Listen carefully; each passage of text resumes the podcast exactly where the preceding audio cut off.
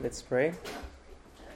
Lord Jesus, thank you that we can consider you this afternoon and and think about you. Thank you for the two precious days you have given us so far to to consider you, to think about your beautiful person, to think of of your suffering, to think of how you went doing good.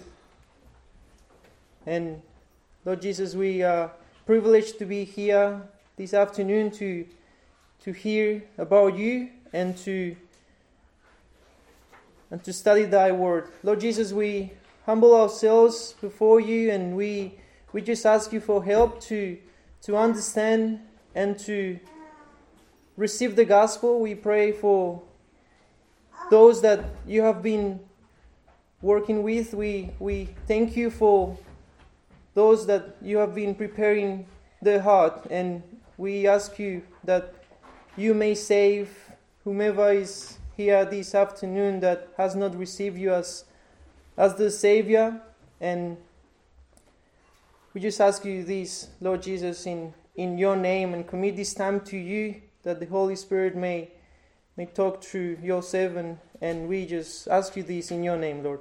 Amen, amen. All right i've really enjoyed the this is actually my first camp here in australia so it's been a very good time. Um, and it's amazing to consider about the lord jesus christ his life and and especially that now we are going to consider the gospel. It's it's interesting because all throughout the camp we have been thinking about his um, how he was anointed how he went doing good um, how we were thinking about his sufferings. Um, we were thinking also um, about how he humbled himself. And and literally it's it's amazing to consider his person. He's a beautiful person and, and he's the reason why we are here this afternoon. And and i'm gonna i would like to to start asking you three questions.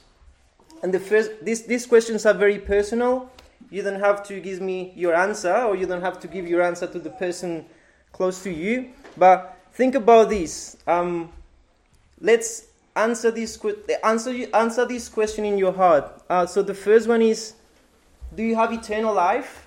That's that's a, an important question that we may ask ourselves. I do really have eternal life?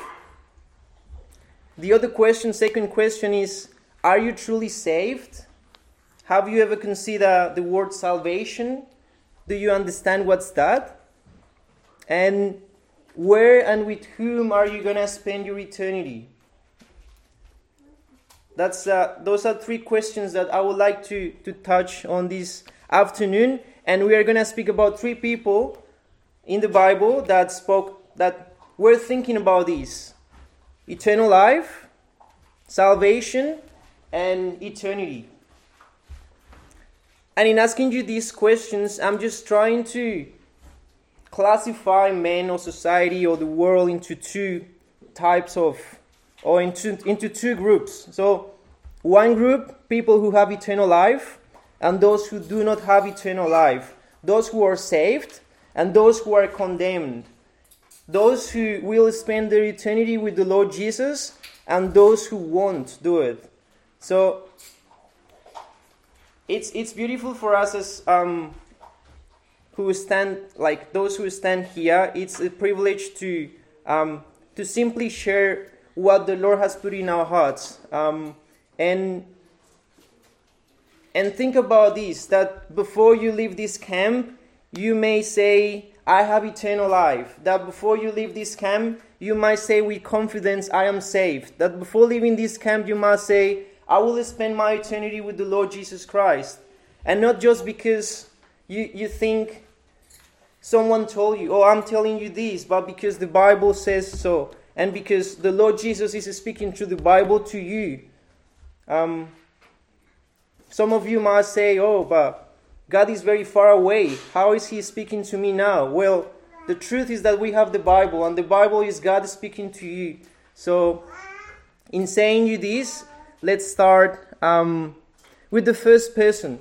So the first person that we are going to touch on this this afternoon is in the Gospel of Luke. So if you have your Bible, you can go to the Gospel of Luke chapter 10.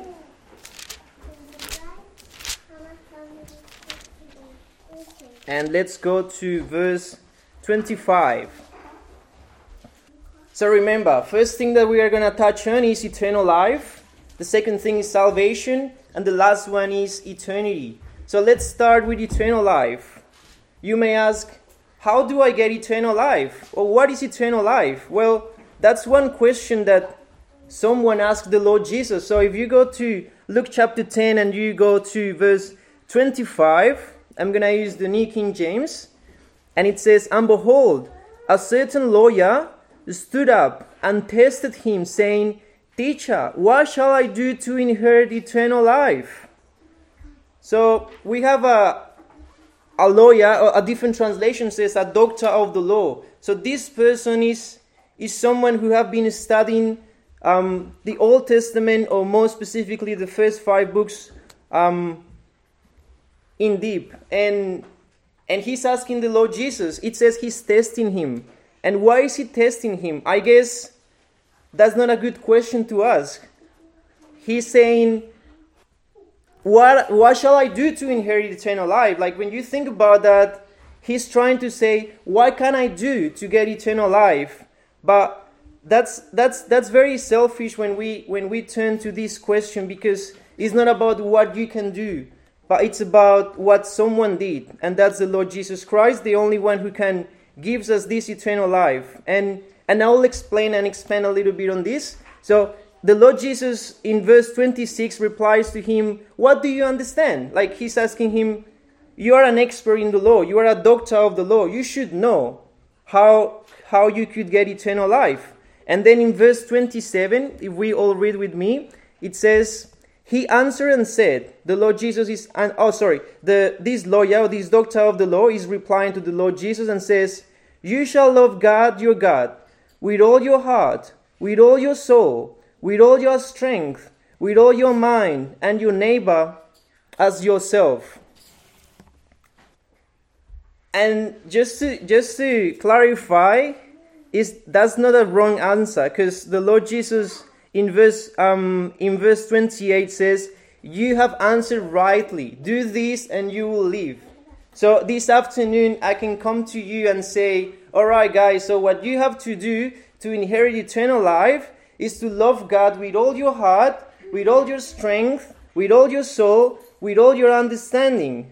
Is that easy, right? Very easy. And then, and then I'm telling you, and you have to go and love your neighbor as yourself. Um, and you have to do it perfectly, like no mistake. And then um, this life is your opportunity to get that eternal life. Can I ask you, do you think this man was able to love God in that way? Or maybe, can I ask you that personally to yourself, each one of you? Do you love God with all your strength, with all your heart, with all your soul, with all your mind? And we come to a problem. And that problem is that this is the summary of the law. This is the summary of the Old Testament or the law of Moses, we can say. And if you remember, we have the Ten Commandments. Um, and the Ten Commandments are divided in two. So we have one section that speaks about my relationship with God, and the second section speaks about my relationship with my partner, or with my neighbor, or with th- that person who is close to me.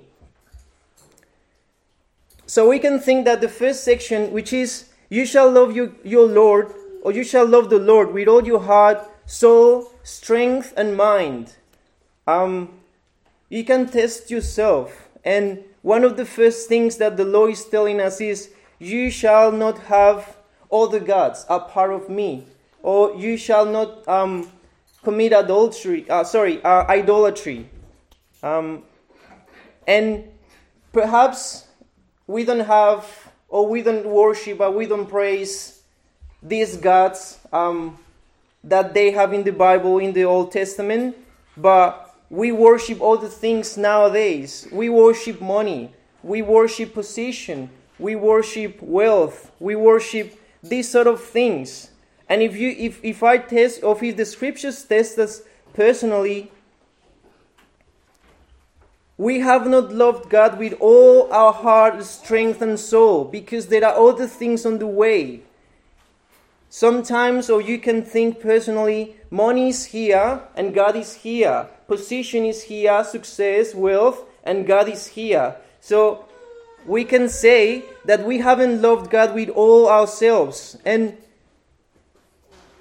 and that's a very good that's that's a very um that's a very big challenge that we have in our lives. Then the second section is about my relationship with my neighbor. And in that relationship with my neighbor, we know that um, the law is testing us in terms of don't telling lies, don't steal, don't, don't do not steal, or or do not do things that harm my neighbor or the person who is close to me. But the reality is that we are not able to do that. We have something in, within us which is called sin.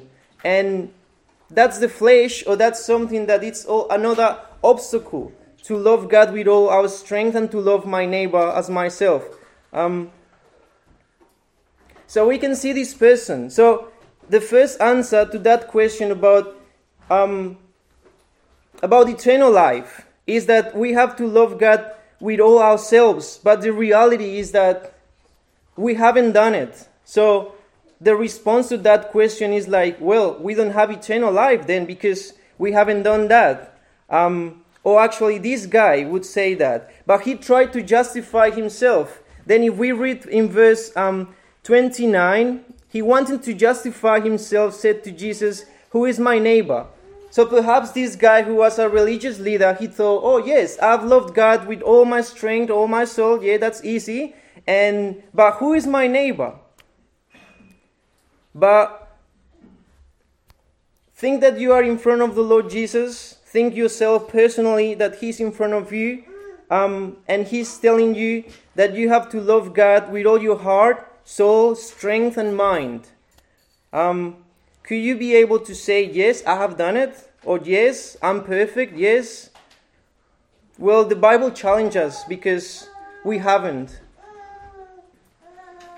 The story that the Lord Jesus will speak to this man, which is the, the parable of the Good Samaritan, is very interesting because it will help us to understand a little bit more about, about this. Um, so, very quickly, if you read with me in verse 30, the Lord Jesus will expand a little bit more about this. He's saying that, um, let's read very quickly from verse 30 in Luke chapter 10. It says, a certain man went down from Jerusalem to Jericho, two different cities. There he was a traveler from Jerusalem to Jericho, and fell among thieves, who, who stripped him of his clothing, wounded him, and departed, leaving him half dead. So think, think, think of yourself. You are traveling um, from one city to, a diff- to another city, and then in the way many bad things happen to you. So that's something that happened to this to this guy. He fell among thieves. They stole him all his money. Um, they stripped him of his clothing. They wounded him, and they they leave him half dead. And now we are gonna see three people that were walking by, and they saw him.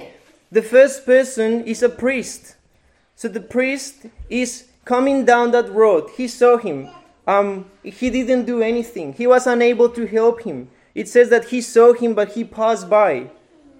Then you can tell me who is the second person. It's in verse 32. It's a Levite. So a, a second person. So you, you think of, of this man who was a traveler from, it says, from Jerusalem to Jericho. And you can see him, he's just down there in the floor. And then you, the first person is the priest. And the priest saw this man, but he doesn't care about that man. He just walked, he just passed by. And then the second man is a Levite. And the Levite saw the man just there, and then he just passed by. He didn't do anything. And then the, the last person is a Samaritan. If you, you read with me in verse 33, it says, A Samaritan, he was journeying and then came where he was, and when he saw him, he had compassion so this person, the number three, he's a Samaritan, and he saw him, and he has compassion on him, and he bowed down and he helped him. And you can see that he, he, he does a lot of things for him. He was moved with compassion. Um, he went to him, he bandaged his wounds in verse 34. Um, he poured on him oil and wine, and he set him on his own animal. So he did a lot of things for him. He loved him, he had compassion on him. Um, and that's, that's so amazing. That's the love, that's a selfless love. So this Samaritan, he came to him, he helped him, not as the priest and the Levite. And we can think why this story is important. Why this story is important about eternal life. What is, what is the Lord Jesus trying to teach these men?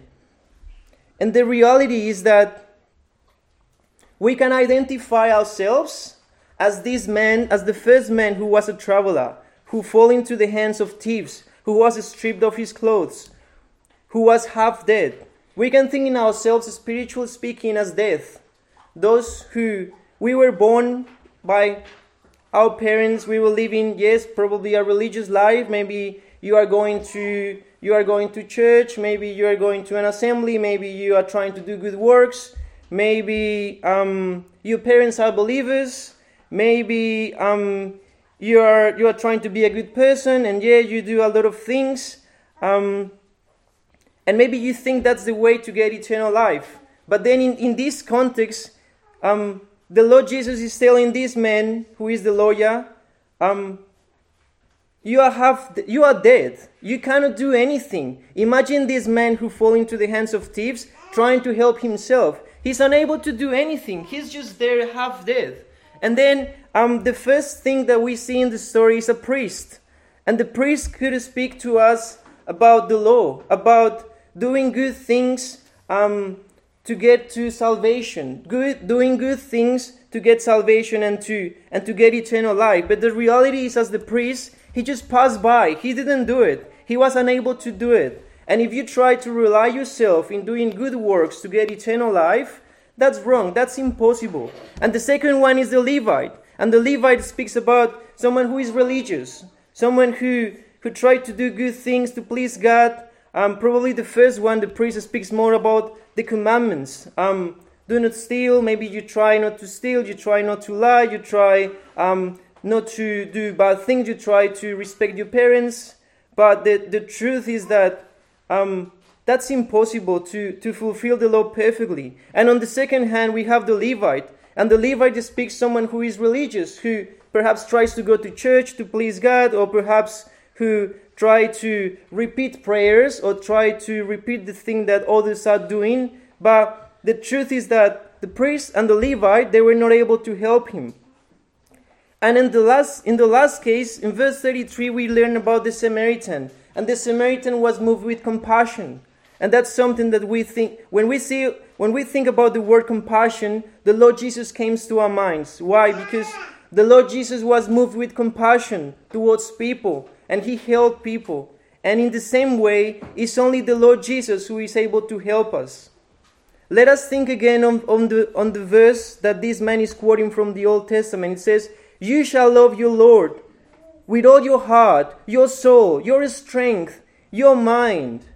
Let us humble ourselves and think that the only person who is able to fulfill this is the Lord Jesus. The Lord Jesus is the only one who was able to love God with all his heart, soul, strength, and mind. And we learned that today. He was able to humble himself. The Lord Jesus, being in the form of God, he came down from heaven to die for you and to die for me. That's the great love of the Lord Jesus. He did it in obedience to the Father. But in the same way, it says that he lo- love your neighbor as yourself. And when, when we think of this, imagine the Lord Jesus dying for, for his enemies, the Lord Jesus dying for those who do not deserve it, the Lord Jesus dying for you personally. And in this, what we can learn and what we can understand is that we can identify ourselves with this traveler. We can identify ourselves and say, I'm half dead. I'm dead. I cannot do anything. The priest or the Ten Commandments, they cannot help me to be saved. Why? Because it's impossible to me to, to fulfill them. I haven't done it. And then the Levite is speaking about being religious. Those things are unable to help you to, to please God in terms of salvation. Only the Lord Jesus, He can do it. and then just to just to summarize this first section, um, let's say eternal life, the only one who is able to to get that eternal life is the Lord Jesus one, the Lord Jesus Christ who was able to fulfill the law, and and we are going to understand that we ourselves we can enjoy this as well, not because we deserve it, but because the Lord Jesus is able to share that with us.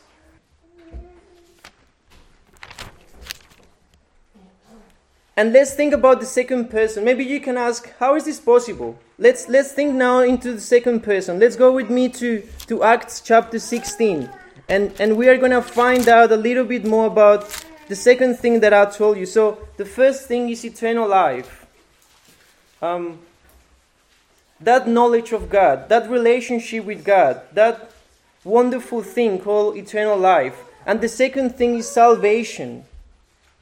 Um, and in Acts chapter 16, from verse 25, very quickly, we are going to read about Paul and Silas. It says that at midnight, from verse 25, Paul and Silas were praying and singing hymns to God, and the prisoners were listening to them. So, a little bit of context Paul and Silas were speaking the glad tidings, so they were preaching Christ in a city called Philippi. Um, and um, and at the same time, um, these two, Paul and Silas, they were put to prison. Why? Because they were faithful to God. Um, and we are going to learn a little bit more about them. They, they were shut into prison, and someone called the jailer, he got responsibility about them.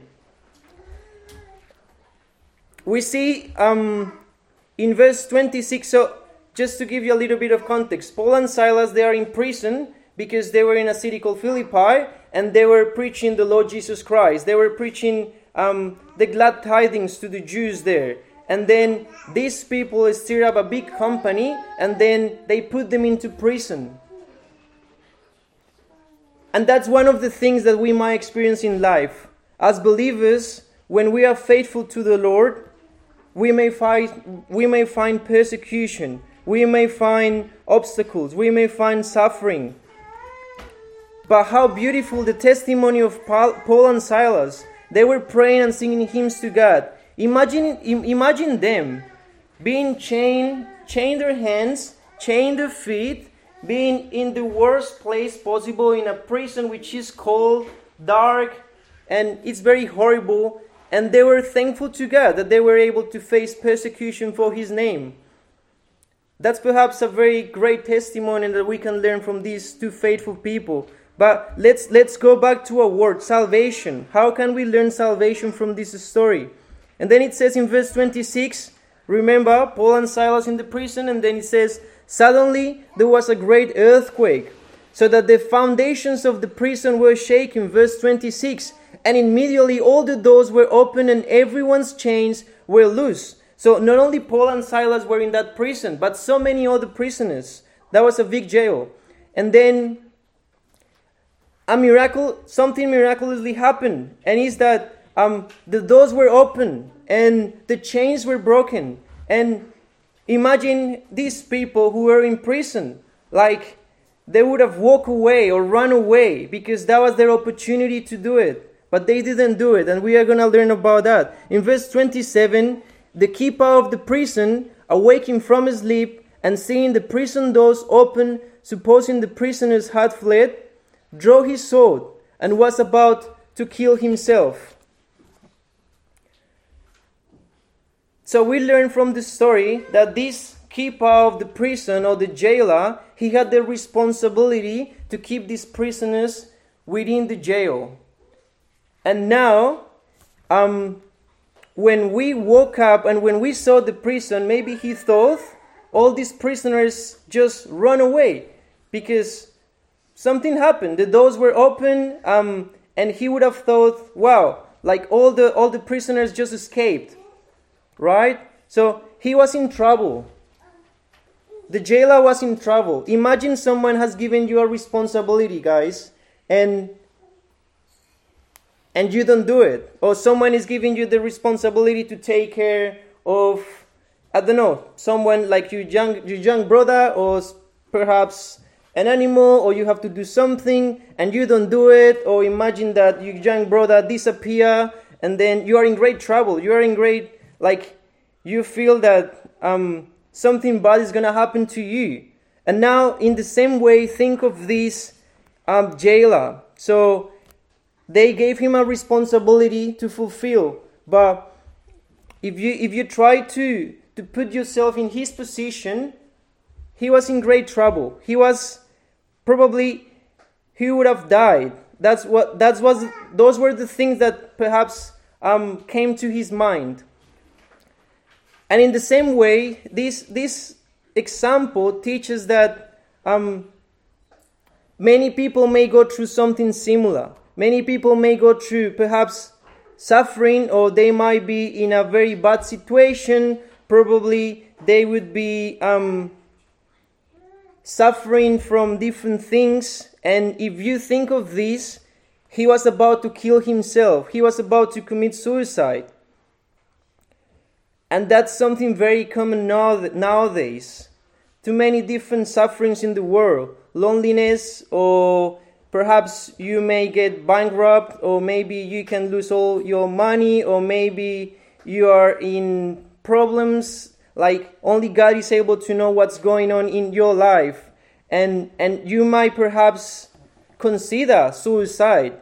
Um, but let us think that always when you are going through these sort of circumstances, there is someone who is able to help you. And then in verse 29, we see that then he called for a light, ran in, and fell down trembling before Paul and Silas. And one verse before, verse 28, say that Paul called with a loud voice, saying, Do not harm yourself, for we are all here. So the jailer thought that all the prisoners had run away. But then Paul says to him, Do not commit suicide. Do not, do not, do not harm yourself. We are all here. Um, and then we are going to come to the, to the most, one of the greatest questions in the scriptures. And it says, And he brought them out and said, Sirs, what must I do to be saved? And we, we will read very soon what's the answer for that. But in here we come to the second, the second word that I gave you at the beginning salvation. So the first one, eternal life. The second one, salvation. And then this guy is asking, What should I do to be saved? And sometimes we have to go to, you have to go through a lot of difficulties um, to get back to, the very, to, the, to this very important question. And the Lord Jesus is trying to tell us through this story that when someone goes through suffering, when someone goes through tribulation, when someone goes through a lot of um, pain, perhaps it's God, God calling you or calling him to, to make a decision in his life. Have you ever thought about salvation? Have you ever thought about what does it mean to be saved? Well, let us put ourselves in context. This person was suffering from what I told you was um, the responsibility was upon him, and maybe he was not able to fulfill it. But for us human beings, there is a greater fear that we should have, and is the fear of the great judgment that one day will come upon each one of, or that one day will come upon um, unbelievers or upon the world. And why is that? Because God will test the hearts of each person, and those who, um, we will see the answer of this question and, and I will expand a little bit more. In verse 31, it says, They said, Believe on the Lord Jesus Christ and you will be saved, you and your household. So, one of the fears that we should have is that one day God will judge the whole world. And we saw those who have loved God with all the heart, with all the strength, with all the soul, with all the mind, they deserve eternal life. Those who love their neighbor perfectly, they deserve eternal life. But then we thought and we said, right, but we have I haven't done it perfectly. What does it mean? Well, that I don't pass the I don't pass God's requirement.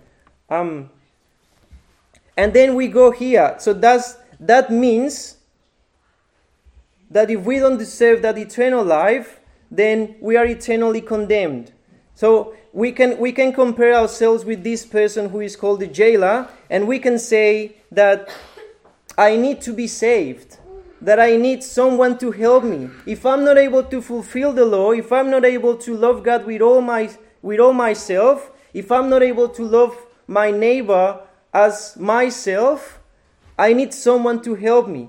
And I told you before, the the Samaritan was able to help the person who came, um, who was stripping from his clothes and who was stolen. And in the same way, salvation is all about the Lord Jesus Christ. He was the one loving God with all him, with all his soul and with all his strength and with all his mind.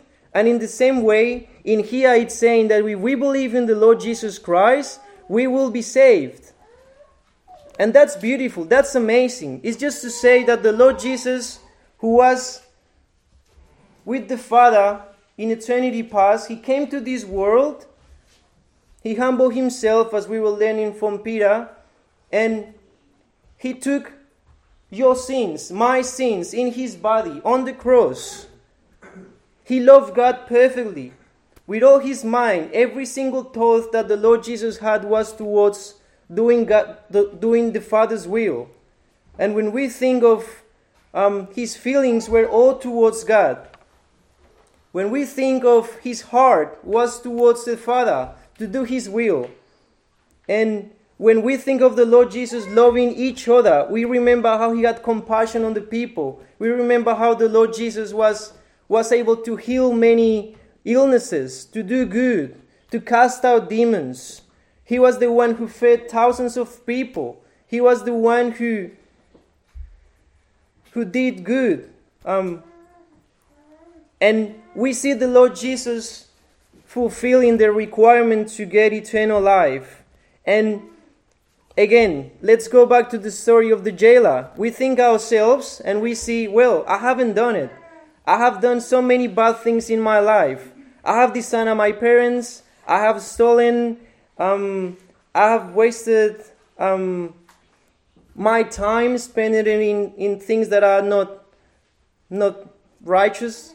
Um, perhaps maybe you are st- stuck in into an addiction, or perhaps you are stuck into something that is wrong, um, and and you need you think that you need help, and you see that um, your conscience is telling you that you need someone to help you. And the Lord Jesus is able to do that. Um, so from the second from the second story, we learn that in order to be saved, we have to believe in the Lord Jesus Christ. Um, and let's let's go very quickly to the last one, and we are gonna sort of summarize all these three stories. And in the last story, we are gonna have someone who is the thief. So um, if we go to Luke chapter 23, Let's go back to the Gospel of Luke. So, in the first case, we have the doctor of the law, we have the lawyer. In the second case, we have the jailer. And in the last case, we are going to have someone who is the thief. In the chapter in chapter 23 of Luke, we are going to learn about a little bit more of what happened to the Lord Jesus. If we go to verse 39, we learn from, from Luke in chapter 23 that the Lord Jesus, when he was crucified on the cross, there were two people beside him, two thieves. We remember from um, what Peter was telling us just before that so many people, the Pharisees, the Sadducees, they were, they were just mocking at him and tempting him and telling him, If you are God, come down from that cross. If you are God, save yourself. But now think of someone who was in the same position of the Lord Jesus, one who was crucified as him. And that's what we learn from verse 39. One of the criminals who was in the same position of the Lord Jesus crucified, it says that one of the criminals who were hanged blasphemed him, saying, If you are the Christ, save yourself and us. So we see one of the criminals, he was tempting the Lord Jesus. He was doing the same thing as others, even though he was um, he was crucified. Um, so this person is saying, if you are Christ, save yourself and us. And the most beautiful thing is what happened in verse 40. And let's read, let's read all together. It says that the other, so we read one of them, let's say the one who was at his right hand, we don't know, we just say it. Um, he says, Save yourself and us. But the one who was at his left hand, it says, He rebuked him. He rebuked the other thief and says, Do you not even fear God, seeing you are under the same condemnation? It says in verse 41, And we indeed justly, for we received the due reward of our deeds. But this man has done nothing wrong. And we will come back to verse 42 just in a second. But let's think about this man. He he's accepting his condition. He's accepting um, what's going on to him. Like if you do something wrong, you deserve punishment. If you do something wrong, um, you deserve a condemnation or you deserve a, you deserve a rebuke. And this man, when we saw that the, the other thief was sort of tempting the Lord Jesus and saying, Save yourself and us, perhaps something clicked in his conscience, in the conscience of, of the second thief. And he says, Do not fear God, you are under the same condemnation. And this thief acknowledges that the Lord Jesus, he didn't do anything wrong, but he also acknowledges that he did something wrong, that the thieves, they were hanged on the cross. Why? Because they did something wrong. And the beautiful thing about this thief, one of the things that we can learn from him is that he accepted, he acknowledged that he is a sinner. He acknowledged that he was receiving the righteous condemnation. And if we apply this to ourselves, we can think, all right, I have done wrong things. I can say I'm a sinner. And you can say, I deserve condemnation. I deserve um, I deserve to be punished because I'm doing the wrong thing. Um, and we learn from him. That's, that's something amazing that we can learn. That we have to acknowledge that God is right, that the Lord Jesus is a righteous man, that he didn't do anything wrong, but that we deserved what he went through. In verse 42, now if we go back, it says, He said to the Lord Jesus, or to Jesus, Lord, remember me when you come into your kingdom. And Jesus said to him, As surely I say to you, today, you will be with me in paradise. So the thief acknowledges that he's a sinner, that he is under the righteous condemnation, but he also acknowledges that the Lord Jesus, he didn't do anything wrong that he's perfect, that he's just there because um, the Pharisees and the Sadducees, they just plotted against him. Um, but he also think that the Lord Jesus one day will come. And he was able to say to the Lord, Remember me. And how beautiful it is that the Lord Jesus says, Today you will be with me in paradise. So that means that um, this guy, we can say, went to heaven. That's another question we can ask. Are you sure you are going to heaven? Are you sure you are going to spend your eternity with the Lord Jesus Christ? And from these three stories, I just want to select or to choose some similarities between them and, and, and our lives as, as those who need the Lord Jesus Christ. In the first example, again, we think that we are not able to love God with all our strength, with all our mind, with all our soul, and with all our heart because we are sinners, because we have done wrong things, because there is nothing in us. We are helpless as, as that man who was half dead. Um, we also learn from that story that the priest, the obeying of the commandments of God is impossible for us. They cannot help us we learn that the Levite of being religious, going to church or giving money to the poor just for the sake of being accepted to God is, is not possible. The Levite cannot help me, but only the Samaritan. He's the one who can have compassion on you. He's the one who can forgive your sins. He's the one who can save you. And from the second story, we can, we can acknowledge that um, what we can do to be saved is to believe in the Lord Jesus Christ, and then we can be saved. And then from the last story, we can sort of combine all together saying that we need to repent, we need to acknowledge ourselves that we are sinners, that the Lord Jesus is perfect, that He didn't do anything wrong, that He didn't deserve the cross, but that He did that because He loved you and He loved me. And what we can do according to the scriptures, one of, the, one of my favorite verses is John 3.16. And from John 3.16, um, we learn, it says, that God so loved the world that he gave his only begotten Son, that whosoever believes in him should not perish but have everlasting, everlasting life. Let's say you are you die. Let's say that you are being judged by God. Let's say that all your life is on a screen. Let's say that um, God is before you, and let's say that He's testing you according to the to the commandments or to His law, and then um, all the wrong things that you did in your life are there displayed. But the most beautiful thing is that you can say, um, "The Lord Jesus Christ, I believe in Him, and in believing in Him, I receive forgiveness, and He's able to heal me." To show compassion on me and to forgive all those bad things that I did in my life. We learn as the thief that is not about doing things, but acknowledging that you are a sinner.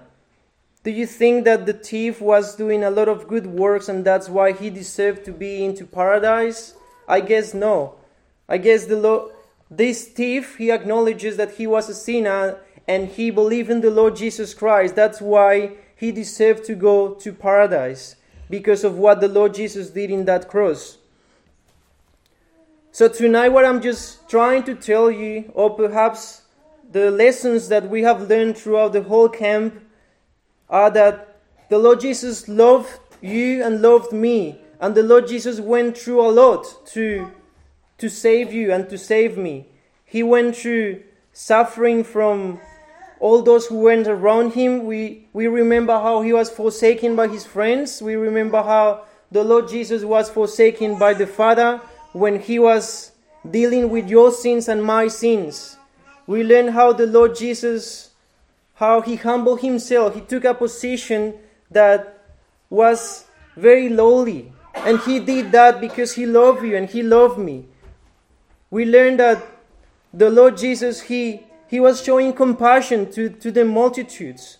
We learn that the Lord Jesus, He's the Son of God, and He took that place in the cross. He was crucified for you and for me. And what we can do tonight, what we can do this afternoon is, as the jailer, to believe in Him and to be saved, and as the um, the one who was stolen and the one who was half dead, to um, to receive the help from the Samaritan. And basically, the invitation this afternoon that before you leave this camp, you will be able to say, I am saved because I believe in the Lord Jesus Christ.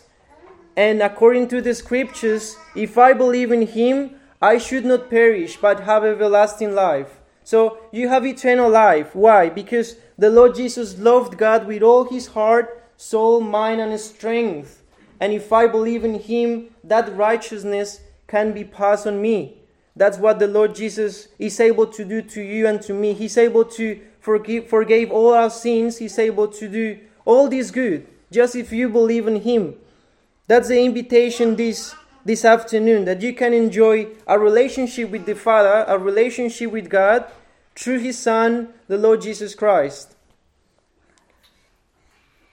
I just want to share perhaps something um, personal, um, and is a little bit of um, my experience with, with the Lord Jesus Christ. So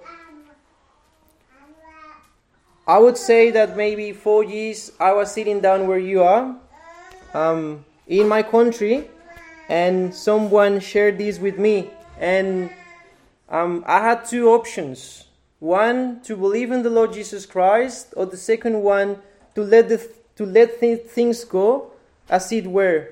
But um, I'm sure that God is working in your life. I'm sure that God is speaking to you. And I'm sure that today, as I had that opportunity and I received the Lord Jesus Christ and was saved, you today have that opportunity too. And you can believe in Him, and your life can be transformed, and you can enjoy this eternal life um, forever. Um, let's pray and then let's um, let the Lord continue speaking to your life through, throughout this camp. Let the Lord help you to believe in Him and to those that have already believed in the Lord Jesus Christ as, as His Savior, to, as His Savior, to, to live for Him, the one who died for us in the cross, the one who did all those things because He loved us. And and that's so wonderful. That's a beautiful love that He shows us, and that's a beautiful love that we can enjoy. And let's just pray and, and, and give thanks to the Lord Jesus Christ for, for His great work in that cross.